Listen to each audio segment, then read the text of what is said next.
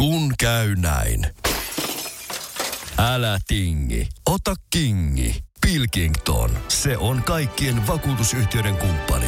Tuulilasin korjaukset jopa odottaessa ja helppo vaihtopalvelu. Etsi lähin asennusliike osoitteesta tuulilasirikki.fi. Laatua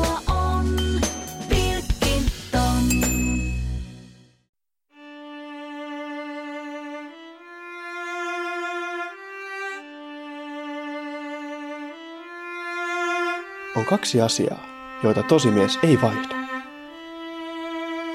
Pallopojat. Eihän me voida mistään muusta aloittaa kuin Superliigasta. Aika kauan sitä suunniteltiin, kaksi vuorokautta siihen meni jo ellen kuin se tuhottiin. Ja täytyy kyllä sanoa, että, että aikamoinen PR-temppu, aikamoinen projekti kokonaisuudessaankin. Viime viikolla me puhuttiin aika paljon tästä kyseisestä projektista.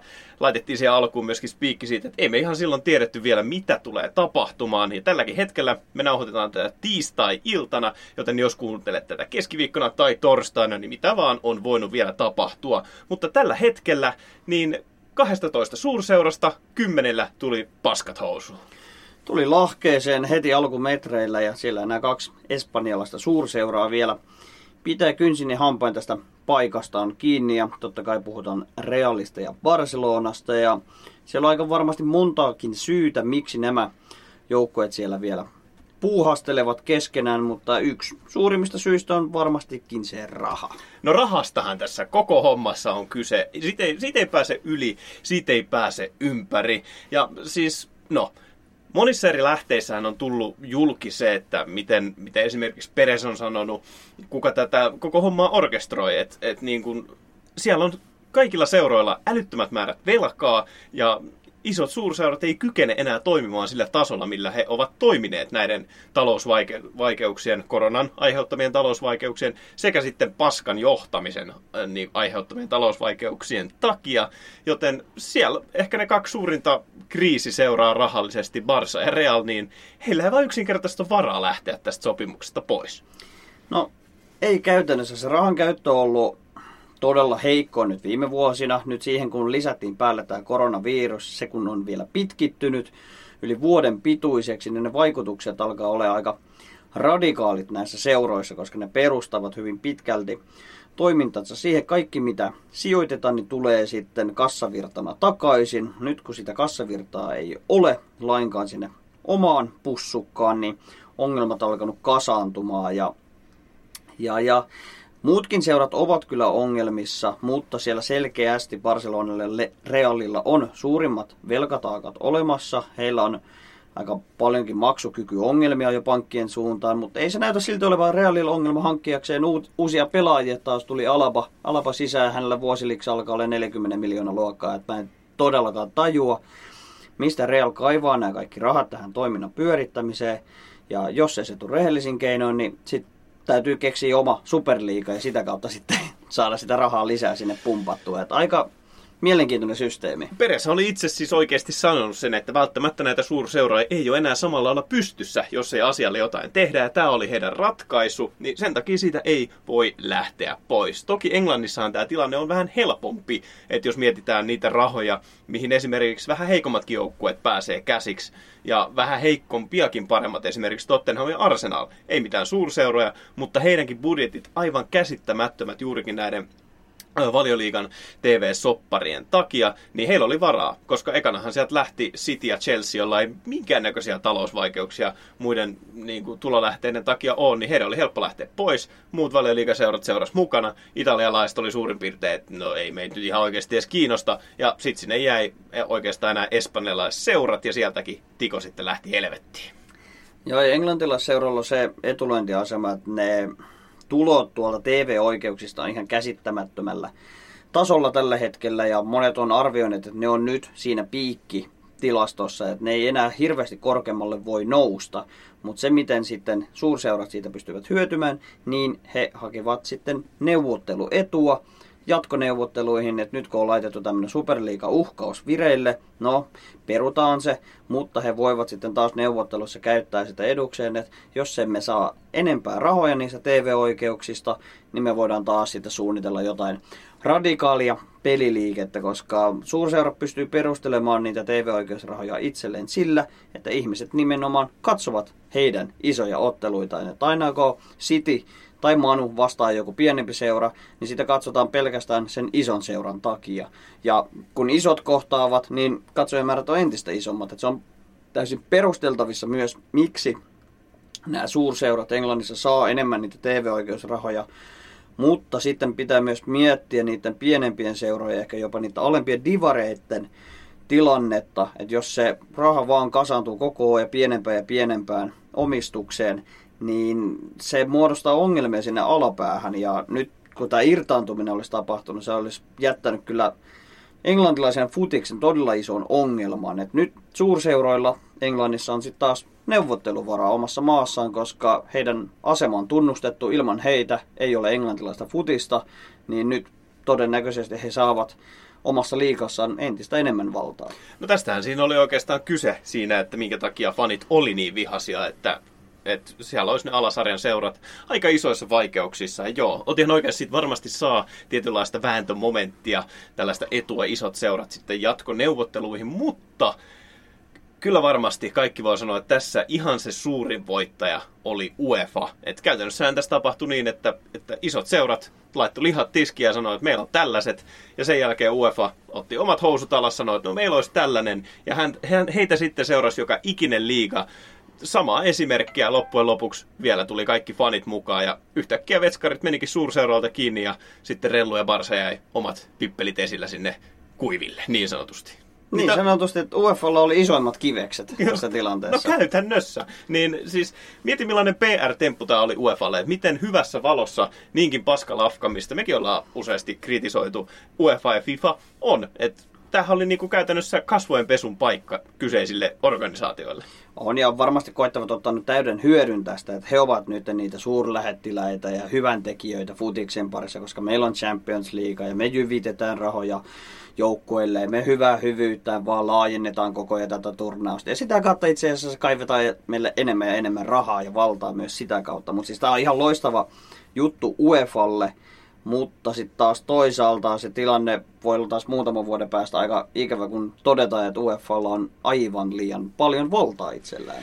Niin, no kyllähän tämä näytti sen, että miten paljon heillä on valtaa, mutta että ehkä se pääjuttu tässä oli just se, että tämä sai näyttämään sen siltä, että oikeasti valta olisi faneilla, vaikka onko se oikeasti. Totta kai fanit oli vihasia ja se vaikutti tähän hommaan, mutta kyllähän siellä eniten ehkä ne UEFan päätökset vaikutti. Mutta se mikä hienointa tässä koko showssa oli, niin oikeastaan miten nopeasti ympäri maailmaa yhtäkkiä reagoitiin tällaiseen ongelmakohtaan. Joka ikinen fani nousi esille, kertoi mielipiteensä, monet pelaajat kertoi mielipiteensä, seurat, kaikki yhtäkkiä vetikin samaa köyttä jalkapallon puolesta. Se oli hienonkiintoista nähdä ja sitten mä en muista kuka iso persoona sitä vertaiskin, että minkä takia rasismiin ei puututa tällaisella samalla tempauksella, mutta onhan siihenkin kyllä puututtu. No ollaan siihen puututtu, mutta monessakin englantilaisessa tabloidissa oli nimenomaan, että miten me voitaisiin sama intohimo ja yhteenkuuluvuus suunnata niihin muihin epäkohtiin, mitä lajissa on. Että niihin on koetettu puuttuu omankin mielikuvan mukaan ainakin kymmenen vuotta rasismiin, että on ollut nämä no to racism mainokset ollut jo niin pitkään kuin vaan ikinä muistaa futista seuranneena, mutta se vaan on ikävä kyllä edelleen osa tätä lajia ja suurimmaksi osaksi Italiassa ja Englannissa tämä ongelma. Niin- Keski-Eurooppa niin, myöskin aika. Niin, miten tämmöisiin ongelmiin pystyttäisiin niinku yhtä isolla intohimolla no, pureutumaan? No mä veikkaan, että tohon on yksi iso syy, koska itsekin rupesi vähän niinku miettimään sitä, että eikö tästä rasismista olla puhuttu. Mutta sitten kun sitä lähti miettimään, niin eihän tämä ole sellainen asia, mikä meitä koskettaa, koska koulutetut länsimaalaiset suht niin kuin, asioista perillä olevat ihmiset, niin kyllähän ne ajattelee, että joo, no tasa-arvo, se on ihan, niin kuin, totta kai se on niin kuin tällainen juttu. Mutta sitten kun yhtäkkiä aletaankin tökkimään niitä perinteitä, mistä jalkapallo on rakennettu, niin kyllähän se yhtäkkiä koskettaakin ihan joka ikistä idiotista, vaikka kuinka fiksu ihmiseen. Niin mielestäni toi on ihan mielenkiintoinen näkökulma, mitä voi joskus sitten ehkä käsitellä syvemminkin. Mutta mennään eteenpäin. Peres hän on sanonut, että, että ei Superliiga mihinkään mennyt. Niin, hänen lausuntonsa oli nyt, kun kaikki fanit ja muu maailma on jo ajatellut, että Superliiga on kuollut, niin Florentino Perez ilmoitti vaan, että ei, me ollaan kyllä nyt vaan taukotilassa, niin sanotussa stand-by-tilassa, että tätä ei ole mihinkään kuopattu, koska näitä joukkueita velvoittaa vielä sopimukset, jotka he ovat allekirjoittaneet. Että tästä tulee pikku dilemma sen suhteen. Ja kannattaa käydä lukemassa, minkälaisia sopimuksia siellä oli. Se on aika mielenkiintoisia niin kuin, kohtia ja siis oliko siis tuhansien sivujen, satojen sivujen mittaisia, niin kuin, mihin he olivat lähteneet mukaan. Ja ilmeisesti kaikki oli allekirjoitettu, koska olihan siellä pointti, että yksikään seura ilmeisesti ei ole vielä kokonaista statementtia laittanut, että hei, me olemme ulkona Superliigasta, vaan sinne on jätetty pikkusen jossiteltavaa. Joo, siis seurat ovat ilmoittaneet, että me perutaan tämä meno tähän liikaan, mutta se ei ole mitenkään lainvoimainen vielä, koska siellä on nimet papereissa, että me osallistumme Superliigaan ja siellä on velvoitteita, että sitä pitäisi olla useampi kausi, tietyt määrät otteluita tulisi pelata ja sitä kautta sitten tulisi näitä palkintoja rahan muodossa näille seuroille, mutta nyt kun me ilmoitetaankin, että ei me sit halutakaan, mutta kun nimet on papereissa, niin siitä tulee aikamoinen lakisota, koska heitä näitä seuraa oikeastaan velvoittaa tällä hetkellä niin pelaaminen omassa liikassa kuin tässä superliikassakin. No kyllä, ja siis tähän johtaa mielenkiintoisen asiaan, koska sopimuksia on moneen suuntiin tehty, niin se tarkoittaa my- myös sitä, että monesta suunnasta alkaa tulla nyt vähän niin kuin negatiivista jopa sakkoja. Että ensinnäkin sieltä UEFA oli ilmoittanut, että kaikkia Superliigan äh, seuroja rangaistaan, mikä tarkoittaa, ja oli vielä lisäys siihen, että vähiten rangaistaan näitä valioliigaseuroja, koska valioliigaseurat olivat ensimmäiset, jotka lähtivät tästä, tästä liigasta pois. Ja samaan aikaan kuitenkin sitten Peres on, ja tämän sopimuksen superliigasta on tuotu julki, niin sieltä on sanottu sitten, että jos siitä liigasta lähtee, niin sakkoja tulee. Eli tarkoittaako tämä nyt sit sitä, että seurat saa vitusti sakkoja joka suunnasta? No ilmeisesti, ja mihin ne sakot sitten maksettaisiin, että onko Florentino Peresin ajatus, että jos seurat ovat lähteneet, joutuu maksaa sakkoa Superliikalle, eli käytännössä Peresille, eli käytännössä Realille. No ei. En tiedä, ei se sentään niin pahasti voi mennä, mutta siis Peresä oli hienosti tehnyt näitä sopimuksia siten, että kun jos Superliiga pelataan, niin sieltähän Real ja Barca olisi saanut parhaimmat rahat no, itselleen. No, miksikö hän ei? Tästä päästään just näihin talousvaikeuksiin. Mutta kun mä rupesin miettimään väittämiä siihen, että minkä takia näitä joukkueita pitäisi rangaista ja miksi ei pitäisi rangaista, niin mä kyllä keksin enemmän syitä sille, että minkä takia tämä pitäisi katsoa läpi sormien. Koska, koska käytännössä ainut syy, miksi joukkueita pitäisi rangaista, on se, että okei, tämä oli iso ku, perinteiden päälle kuseminen ja tämä oli niin kuin, tästä pitää rangaista, jottei tätä tehdä ihan lähiaikoina uudestaan. Mutta sitten kun tätä rupeaa miettimään vähän syvemmin, niin ensinnäkin onko se väärin rangaista vaan tällaisesta suunnittelusta, koska mitään ei tapahtunut. Kaikki seurat olivat silleen, että hei, ei, ei me tähän mennäkään mukaan. Se oli vaan niin kuin idea, se oli suunnitelma. Toisekseen, kannattaako rangaista tällaista organisaatiosta, josta käytännössä 95 prosenttia jäsenistä eivät edes tienneet tästä. Että jos annetaan pistemenetyksiä esimerkiksi Liverpoolille, niin onko se sitten kiva, kun Kloppi, Mane ja Sala, jotka ei edes tiennyt tästä koko jutusta, kärsii siitä. Ja sitten vielä kolmanneksi, niin mä oon aika varma siitä, että, että näille joukkueille tuli jo aika paljon PR-tappiota tästä koko hommasta. Että siellä muutamat fanit jako kuvia, missä leikkasivat kausikortteja ja paitoja polttavat, polttivat YMS, niin kannattaako sitä loppujen lopuksi edes rankaista? Niin, tietyllä tapaa sitten pitää rankasta kyllä niin paljon, että sattuu persessä vielä monta vuotta. Että ei tulisi mieleenkään niin kuin tehdä tämmöistä vastaavaa tempausta niin kuin lähiaikoina. Se... se on monesti, kun ostetaan vaikka vaimolle lahjaa, niin kyllä se perkele pitää vielä ensi vuonnakin sattuu lompakkoon. Niin tässä tapauksessa niin tämä pitäisi niin kuin rangaistukset olla semmoisia, että ne voi satuttaa näitä seuraa viideksi, eli kymmeneksi vuodeksi, niin Mut, silloin ehkä ei tule mieleenkään lähteä tekemään tämmöistä Mutta uudelleen. miten sä rankaset niitä siten, koska tämä oli käytännössä omistajien toteuttama juttu, niin miten sä rankaset seuraa siten, että se sattuu esimerkiksi äh, Arsenalin omistaja Kroenkkeen eikä niihin pelaajiin. Että se, että sä oli joku Premier League vai mikähän se taho oli heittänyt ajatuksen ilmalle, että nämä kaikki seurat tiputettaisiin sarjataulukkoa alemmas, mikä olisi siis aika radikaalia, mutta sattuuko se enemmän näihin pelaajiin ja tähän organisaatioon ja näihin faneihin kuin sitten siihen omistajaan? No, historiassa on esimerkkejä, esimerkiksi AC Milan ja sopupeliskandaalit, niin kyllä se on sattunut aika vitusti varmasti niihin pelaajien, jotka siihen sopupeliskandaalin ei osallistunut ja niihin faneihin. Ne tiputettiin divareita alemmas, Juvelle on käynyt ihan samat ja sieltä on noustu takaisin sinne kunniaan. Mutta kun sössittiin, niin sitten rankastiin. Ja se on mun mielestä ihan oikein. Nyt nämä seurat on sössinyt sillä, että ne on antanut vallan amerikkalaisille omistajille, jotka eivät tiedä lajista mitään, vaan tietävät vain rahan päälle. Ja tämä samalla ehkä herättänyt sen ajatuksen, mitä Englannin hallituksessa ja poliitikot ovat nyt ottaneet puheeksi, että pitäisikö näitä futiseurojen seurojen hallintaa nyt miettiä ihan lakien muodossa ja tehdä tämmöinen itsenäinen taho, joka seuraa näiden omistajien äm, taustoja ja sitä oikeasti omistussuhdetta, että onko se mitenkään lajin kannalta merkittävää, järkevää, ketkä voivat ostaa näitä seuroja ja tehtäisiin nyt semmoinen oikeasti poliittinen puhdistus näissä seuroissa ja lähdettäisiin miettimään sitä Saksan mallia, missä faneilla on oikeasti merkittävämpi rooli sen omistuk- seuran omistuksessa. No, mä voin kyllä sanoa asiasta vähän tietävänä, en kuitenkaan kaikkea tiedä, että eiköhän se juna on mennyt, mennyt aika vitun kauan sitten ohitte.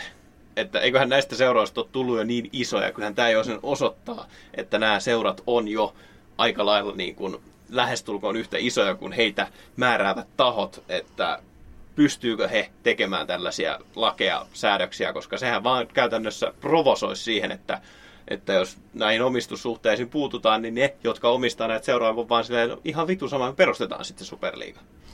Niin, siinä on kaksi, kaksi piippua aina tuossa hommassa, mutta jos sä pelaat vaikka Englannin valioliikassa, niin kyllä teidän pitää silti maan lakeja kunnioittaa myöskin. Et siellähän on jo lakialoitteita aika paljon tämän asian puolesta ja siellä pääministerikin otti aika vahvasti tähän asian kantaan, että englantilainen jalkapallo ei hyväksy tällaista asiaa ja Englanti ei hyväksy tällaista asiaa, että suurseurat katoaisivat heidän maastaan. Että mä uskon vahvasti, että tähän tullaan tekemään aika paljon muutoksia ja säädöksiä, mutta se on tietysti aika pitkän työn takana, koska nämä suurseurat ja raha tulevat totta kai myös tässä tapauksessa vastaan. Mutta onko se liian myöhäistä nyt lailla lähteä säätämään enää näitä asioita, niin sen aika meille näyttää.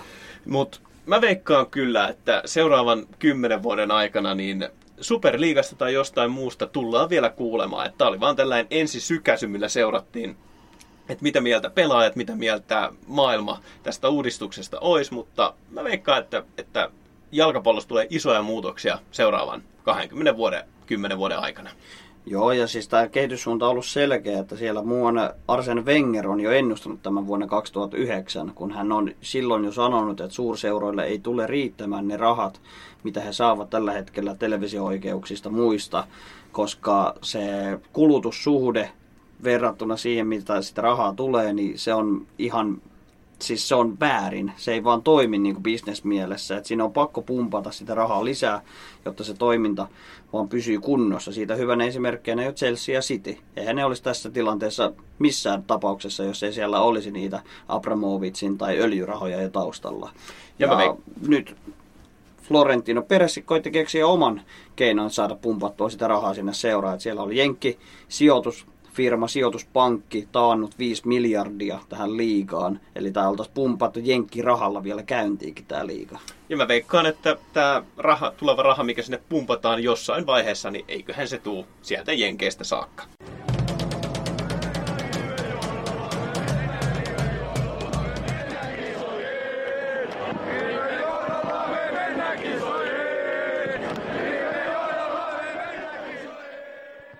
Pojat, pallopojat.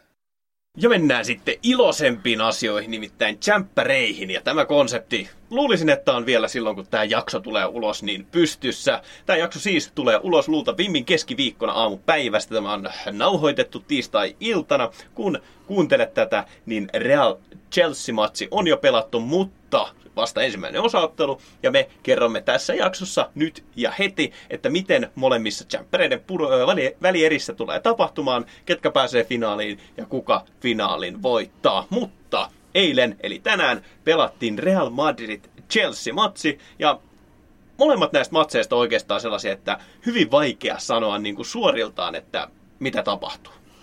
Suorilta osaan sanoa, että Real Chelsea niin tulee päättymään alle 2,5 maalia saldoon. Eli maalijuhlaa tästä ottelusta ei tulla näkemään. Chelsea pelaa käytännössä pelkkää oman pään puolustusta. Ja siellä jopa Kepa pystyy pitämään nollapelejä. Siellä Kepa ja Mendi pitää käsittämättömällä tavalla koko puolustuspään puhtaana. Real, se ei taas sitten pysty tekemään maaleja. Jos Benzema pystytään ottamaan sieltä kokonpanosta pois, niin mä luulen, että me tullaan näkemään tiistai-iltana ehkä yhden, maksimissaan kahden maalin ilta. No hyvin vahvasti. Et Chelsea puolustaa kyllä äärimmäisen hienosti ja pelaa muutenkin aika hienosti. Siellä on Werner ja Mountti muun muassa. Pelan, Wernerikin saanut nyt maalihanansa auki, vähän parantanut jo, vaikkakin on tehnyt jo kaksinumeroisia lukuja valioliigassa tällä kaudella, niin ja niin kuin sanoit, Real nyt vaikka syttyy kevään peleihin, niin, ja vaikka nyt pääsi aika sensaatiomaisesti näihin välieriinkin, meinasi tippua kuitenkin lohkovaiheessa, ja jos joku onnistuu housuun paskomaan mun mielestä, niin se on kyllä Real Madrid. Real Madrid paskoo housuun. Mielenkiintoinen väite. Olen itse melkein hyvin eri, eri mieltä, mutta silloin syksyllä, jos joku olisi sanonut, että Real ja Chelsea pelaa tsemppäri välierissä tänä vuonna, niin olisin kyllä naurannut hänen suohon, mutta niin vaan. Real Chelsea siellä välierissä pelaa. Ja Real on, sanotaan se on managerisen näköinen joukkue, sillä Zidane, niin se saa kyllä revittyä noista jokaisesta pelaajasta kaiken irti, vaikka hänellä ole minkäännäköistä strategiaa tai peliälyä niin kuin managerin mielessä, vaan silti jotenkin jokainen antaa se 110 prosenttia itsestään ja aina mennään voitosta voittoon. Että tappioita ei ole tullut oikeastaan kolmeen kuukauteen, viimeksi 31.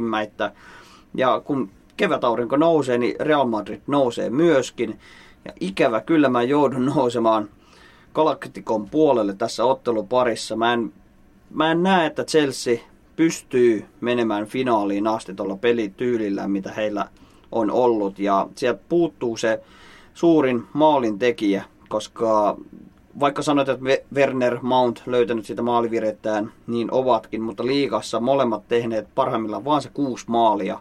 Eli Chelsealtä ei löydy semmoista varsinaista syömähammasta targettia, jos sitten ei Giroud taas paina saksarilla sisään, mutta kyllä mä silti asetan näistä kahdesta joukkueesta Realin ennakkosuosikiksi. Paskan vitut. Real Madrid ensinnäkin pelannut kaksi tasapeliä sen sensaatiomaisen Barsa-voiton jälkeen Hetafea ja Betistä vastaan. Siellä ei osata tehdä maaleja. Niin kuin sanoin, Gidanelle ei ole mitään hajua siitä, miten tämän joukkueen pitäisi pelata. Ja Chelsea käytännössä päinvastainen joukkue siihen. Nyt pääsi just FA Cupin finaaleihin. Voitti Cityn, pelasivat äärimmäisen hienoa peliä. Muutenkin otteet on olleet niin positiivisesti kohti kattoa, että mä väitän, että tästä tulee vähämallinen matsi, mutta kuitenkin selkeästi Chelsea tästä menee jatkoon. Sä voit olla sitä mieltä, mutta Real on saanut puolustuksen nyt Karvajalan ja Varanen takaisin, niin siellä on kyllä puolustus tilkitty, koska siellä on myös kolmenmetrinen Kurtua ja tekee aivan käsittämättömiä torjuntoja niin käsillä kuin jaloillaankin. Ja siitä me ollaan yhtä mieltä, että vähämaallinen ottelu ja ratkaisu jää sinne toiseen osaotteluun, että tässä ei mitään niin sanottua perseraiskausta tässä ekassa ottelussa tulla näkemään, että se jää sinne Lontoon otteluun sitten se ratkaiseva kamppailu. Ja oikeastaan ei sillä väliä, kumpi näistä joukkueista finaaliin pääsee, koska sitä me kuitenkin tulemme kannattamaan finaalissa, koska toisessa välieräkamppailussa kohtaavat kaksi aika ulosteen katkuista joukkuetta PSG ja City. Ja no, okei, okay, tässä on kaksi upeata joukkuetta ja ja, ja tota, mutta silti mullakin on tähän selkeä näkemys siitä, että kumpi jatkoon menee. No sulla on varmaan oma näkemys, mulla oma näkemykseni. Ää, PSG meni mielestäni sensaatiomaisesti Bayern Münchenin ää, vieraana jatkoon. Ehkä suurimpana tekijänä se, että Lewandowski ei ollut käytettävissä Bayern Münchenillä. Et se oli PSGlle iso, iso pelastus, mutta Tähän otteluun lähdettäessä ei ole varmuutta, onko Kylian Mbappe pelikunnossa. Otti vähän loukkia viime liigaottelussa. Ja jos kun Pappe ei pelaa tässä ottelussa, niin se on sama merkitys kuin Bayern München ilman Lewandowskia. Ja tässä mielessä se on Cityn ottelu.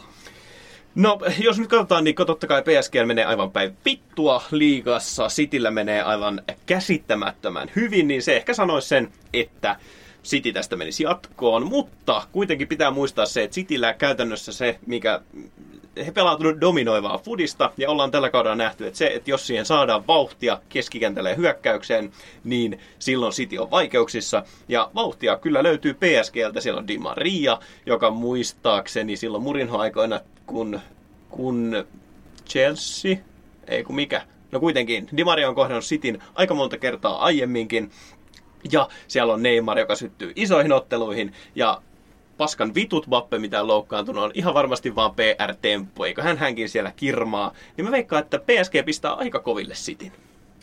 No joo, siinä on aika vahvoja väittämiä. Mun mielestä PSGllä menee vähän heikosti liikassa. Ei ihan päin vittua. On liikassa kakkosena täysin kiinni vielä mestaruudessa.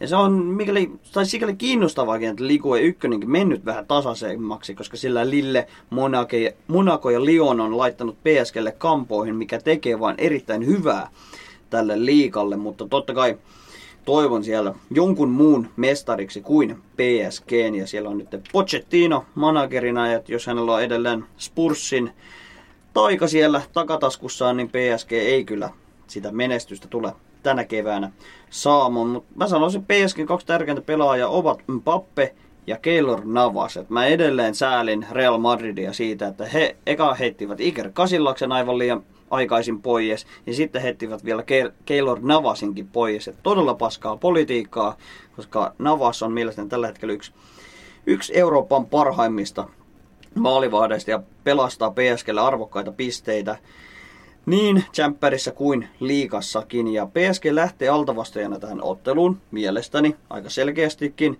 mutta Sitillä on se historia, että he hallitsevat palloa, mutta jos on vahva vastahyökkäysjoukkue, tekee nopeita vastahyökkäyksiä, yllätyksellisiä vastahyökkäyksiä, pystyy jalalla haastamaan niitä puolustajia, niin sitten City on haavoittuvainen. Leeds osoitti sen jo liikassa, voitti vieraassa 2-1. Ja sanotaan Cityn puolustus, mietitään niitä toppareita, Dias, Laporte, Stones, ei ole mitään maailman nopeimpia toppareita. Ja PSGllä nimenomaan löytyy sitä vauhtia. Eli PSGn aseena on ne vastahyökkäykset. No, jos mun pitäisi tähän matsiin sanoa, niin ihan sama, vaikka City on kahden voiton päässä Valioliigan mestaruudesta, ihan sama kuinka hyvin siellä menee, niin PSG menee tästä jopa yllättävän heittämällä jatkoon. Di Maria, maailman aliarvostetuin pelaaja, kapeli mestarina, Neymar ja Pappe kirmaa puolustuksen ohi ja menee tästä jopa selkeästi Sitin kustannuksella jatkoon.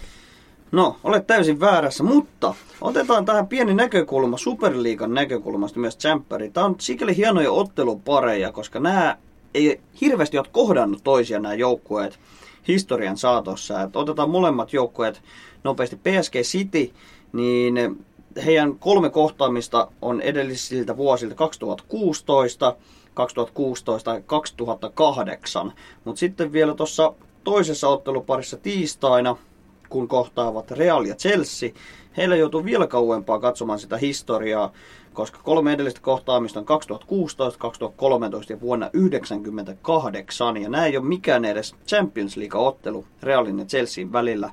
Eli tämän juuri se Superliiga tappaisi. Niitä superotteluita tulisi viikosta toiseen, ne menettäisivät sen makunsa, mutta nyt kun päästään tämmöisiä herkkupaloja katsomaan ja nauttimaan aina sanotaan kerran viiteen vuoteen, kerran kymmeneen vuoteen, niin kyllähän ne nostaa sitä kiimaa ihan eri tavalla. Oot ihan oikeassa kyllä tässä väitteessä. Ei makeaa, mahan täydeltä. Ja no, onhan City tähän iso ennakkosuosikki, mutta kyllä mä silti väitän sen, että finaaliin menee PSG kohtaamaan Chelsea.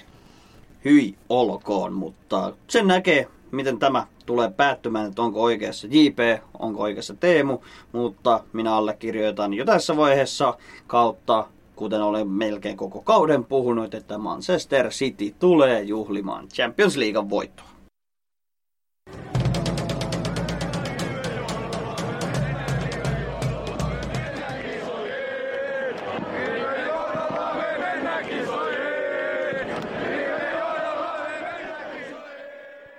Pallo. Jokaisen pojan ensirakkaus. Ja nyt on vuorossa pallopoikien lanseeraama Road to EM 2021. Ja käytännössä kaikki, mitä me sanotaan, niin on totta. Eli me katsotaan meidän kristallipalloista, molemmilla niitä kaksi kappaletta, että mitkä on ne tulokset, mitkä joukkueet pääsee sinne top oliko meillä, mitkä meidän top 16 aloitettiin silloin. Nyt on, alkaa puoliväli melkein lähestymään, sillä nyt on numerot 10 ja 9, eli mitkä joukkueet näistä EM-kisoista ovat sijoilla 10 ja 9. Ja aloitetaan sitä kympistä, ja kukapa muukaan siellä kuin meidän rakas, rakas äh, naapurimaamme itä, idän puolelta, Putinin oma Venäjä.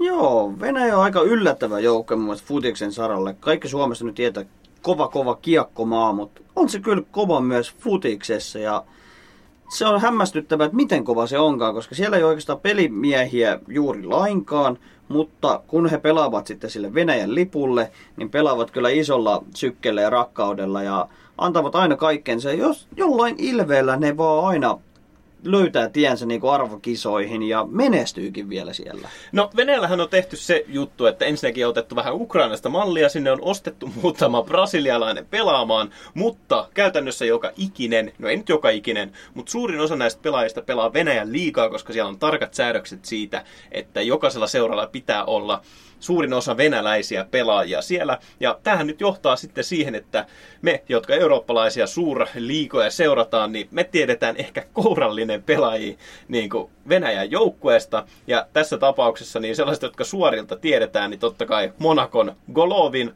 Atalantan, Atalantan toi Miranchuk, sekä sitten totta kai Valensiassa ja muita joukkueita kiertänyt Cherishev, että niin kuin kaikki muut on vähän, vähän tuntemattomampia, mutta jostain syystä, kun nämä tuntemattomat kaverit tulee pelaamaan Venäjän maajoukkueelle, niin yhtäkkiä niitä tehoja alkaa tulla. Joo, aina kun pelataan arvokisoja, niin siellä on tutut, tutut nimet aina siellä kokoonpanossa, että muistaa, ai niin, nämäkin pelasivat silloin neljä vuotta sitten, ai niin, nämä oli silloin kaksi vuotta sitten kanssa nämä samat, samat herrat, että siellä on aina se Juba ja Smolov nyt uutena kärjessä, että Smolov on laittanut kotimaan liigassa aina kovia tuloksia, mutta tämä Juba, niin semmoinen hevosen näköinen kärki, ei osaa juosta, ei laukoa, mutta silti takoo ihan hirveitä tilastoja. Nytkin taas eurokarsintalohkossa takoi tilastot 9 plus 3, lähtökohtaisesti aika heikko lohko, mutta silti, siis joka kerta se vaan toimittaa. Joo, siis katsoo niitä tehomiehen älyttömästi maaleja huonossa lohkossa, mutta Ionov, Petrov, ketä vittu? Ja sitten Zuba, miten voi tehdä 9 plus 3 näissä karsintalohkossa? Että häntä edellä oli käytännössä vain äh, Dipey, Sterling ja Kane näissä maalintekojutussa. Mutta niin kuin sanoit, niin okei, se lohko oli aika paska. He eivät sitä onnistuneet voittamaan. Siellä äh, Belgia voitti tämän, mutta Venäjä oli selkeä kakkonen ja taakseen jäi Skotland, Kypros, Kazakstan ja San Marino. Ja ainakin maaleja onnistuivat nämä hessut tekemään, sillä peräti 33 byyriä tekivät yhteensä tässä lohkossa, mutta eihän toi millään tavalla ollut yllättävää, että he pääsivät tota kautta kisoihin.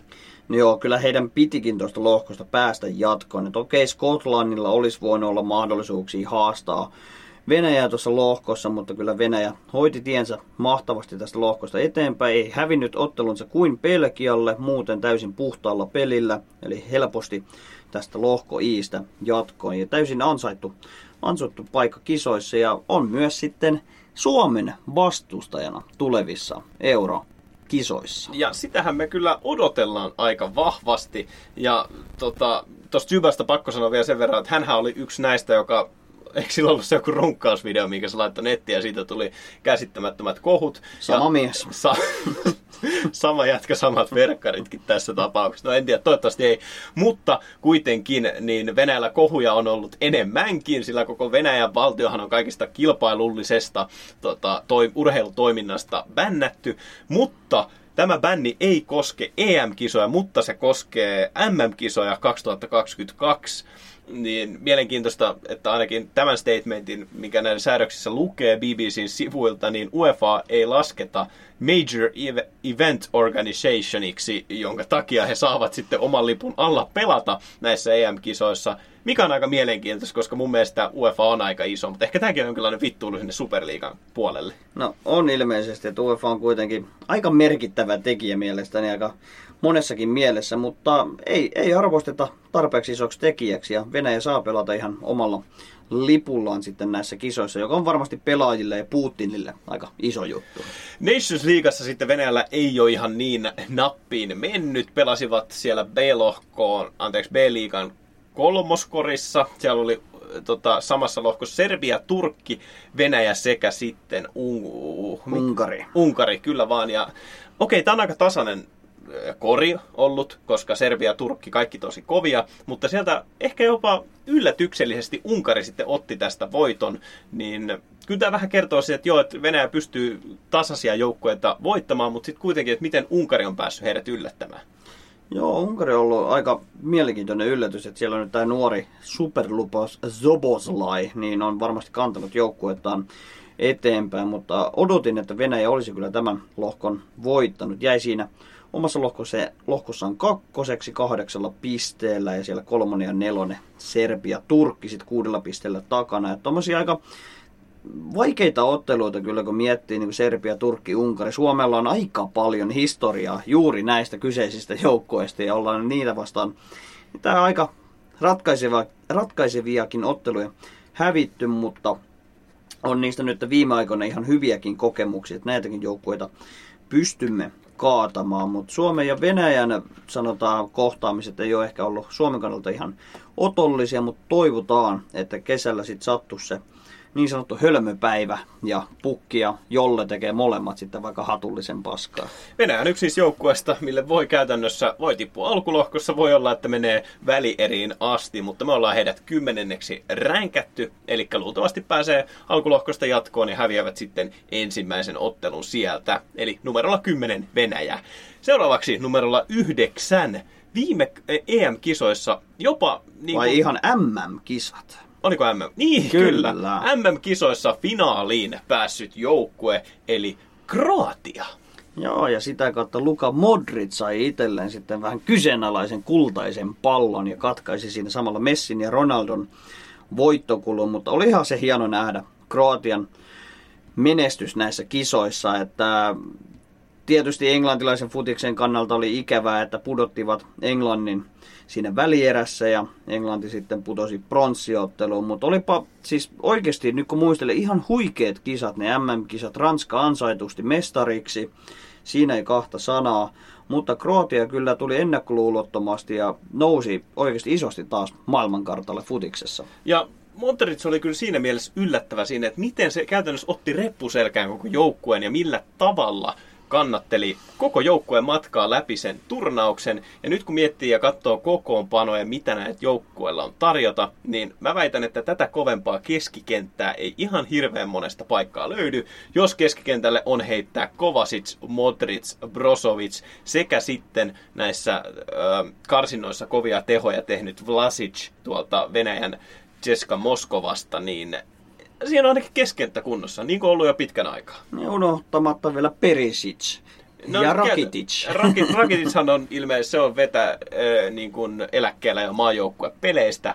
Ja Pe, Perisic taitaa enemmän kärkipelaaja olla, mutta joo, kyllä sinne hyökkäykseenkin on ihan kiva yksilöitä laittaa. On, on. Kaikki loppuu juuri siihen itch-päätteeseen. Helppo muistaa näitä nimiä, mutta Euro, eurokarsinna Kroatilla sujuu loistavasti. Siellä lohko ykkösenä, lohko eestä jatkoon. Siellä muut joukkueet tässä lohkossa olivat Wales, Slovakia, Unkari, Azerbaidsan ja tässä merkille pantavat Unkari ei sitten tässä lohkossa menestynyt niin hyvin, koska siellä sitten Kroatia ja Wales menivät suorilla paikoilla kisoihin. Joo, siellä itä-eurooppalainen fuckboy Sloboslai ei kykennyt sitten kantamaan koko joukkueen. Se kansi katsoa, mikä näköinen jätkä on kyseessä. Se jätkä panee ja paljon, mutta t- tässä lohkossa Kroatia oli kyllä niin kuin käytännössä lupaustensa tai odotusharvojensa arvonen, mutta sitten Nations Leagueassa ei mennyt ihan, ihan niin kuin Strömsössä tai ei mennyt ihan niin kuin Zagrebissa.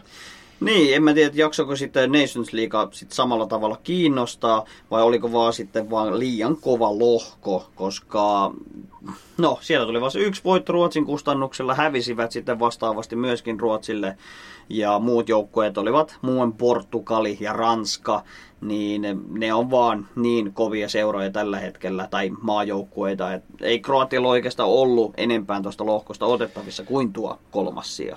MM finalisti kuitenkin Kroatia, että jos haluttaisiin niihin isoihin top kahdeksaan päästä, niin kyllä näistäkin peleistä pitäisi pisteitä ottaa, tai niin kuin Suomi, joka Ranskan ystävyysotteluista pisteitä otti, niin no, Ranskalla kuitenkin on mennyt aika hyvin.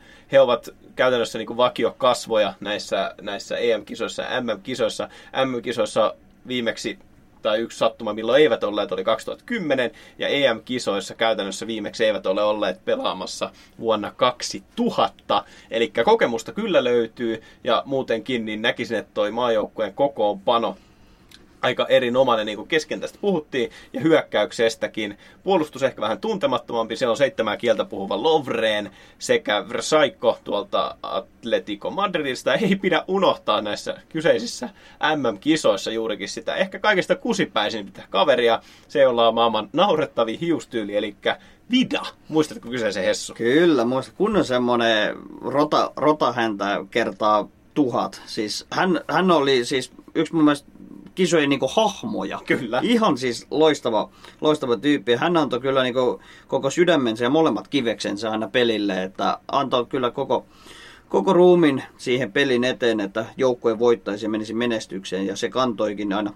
finaaliin saakka. Ja kyllä siitä löytyy niitä mielenkiintoisia ratkaisuja sieltä joukkoista. En tajunnut, että huomasitko jo Mislav Orsic, joka kyllä. yksin pudotti Spursinkin Eurooppa-liigasta.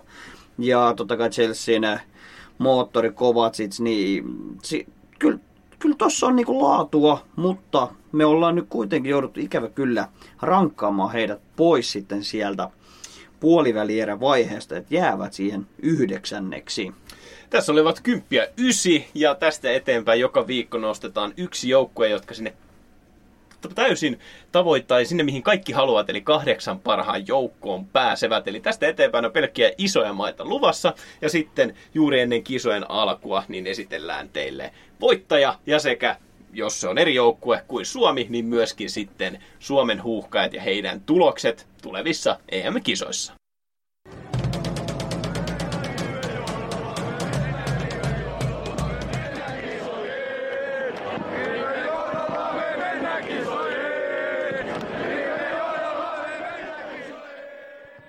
Pallopojat. Ei. Vielä lisää vaan. Pallopojat. Erinomainen. Siellä. Siellä.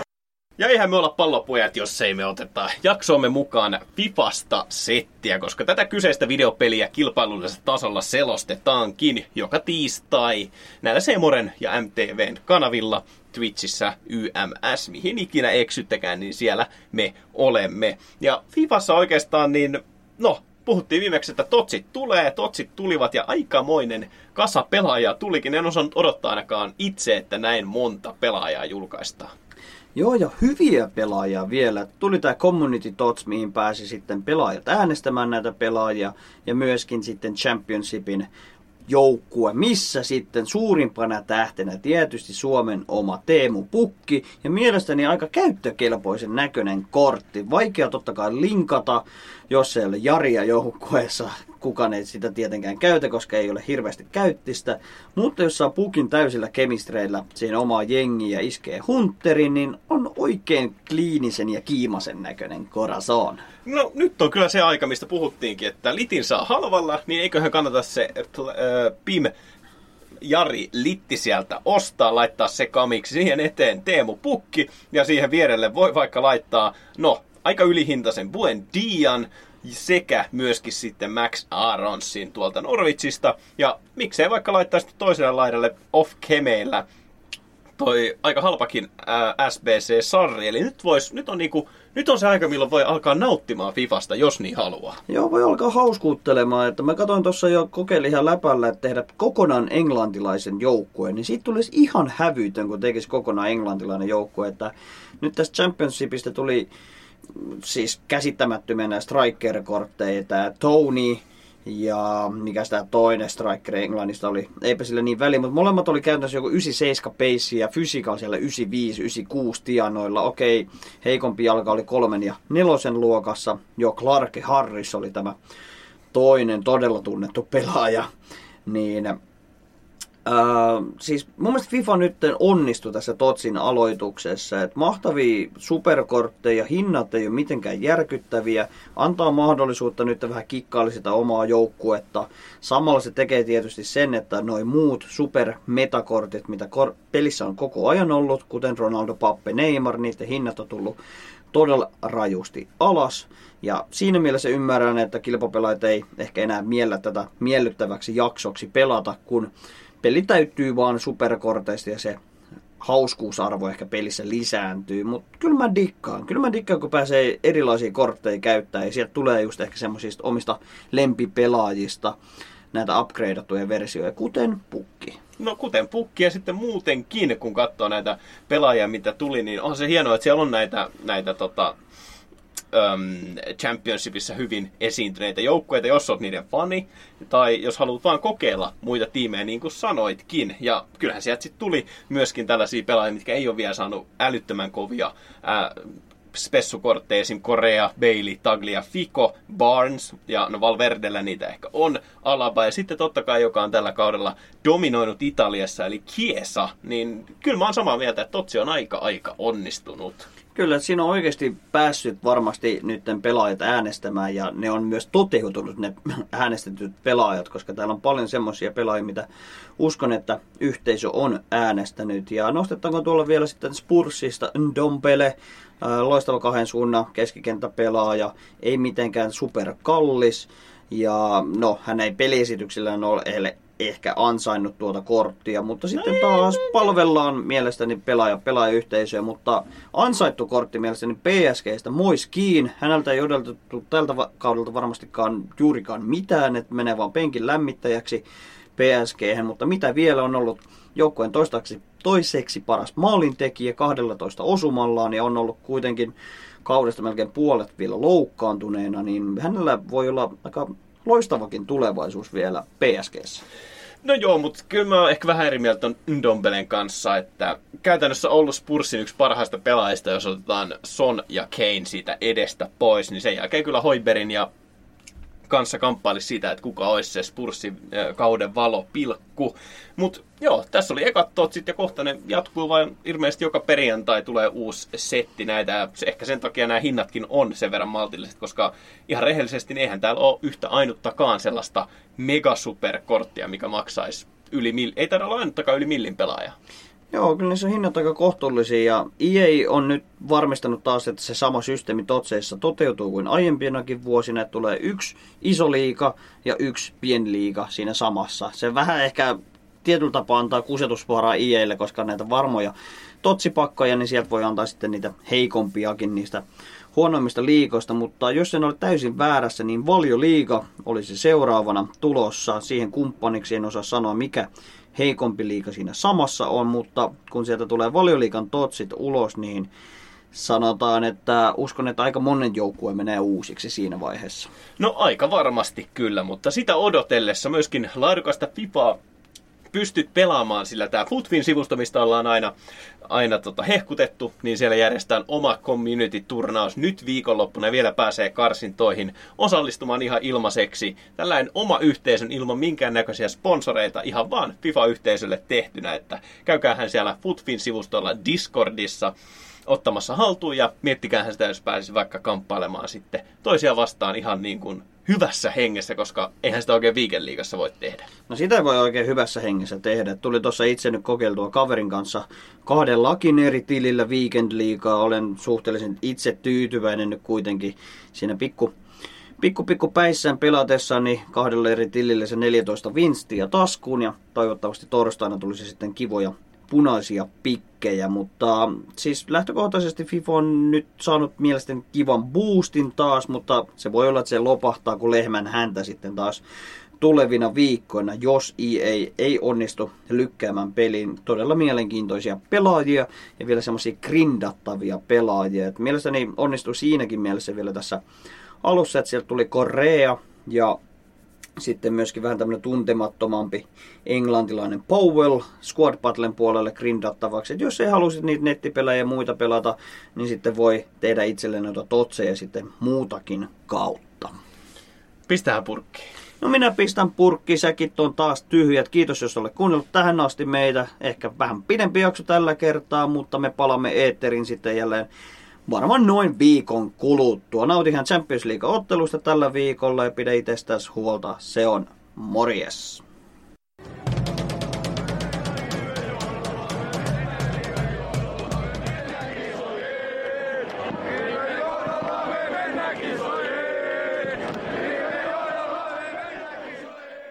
Kun käy näin.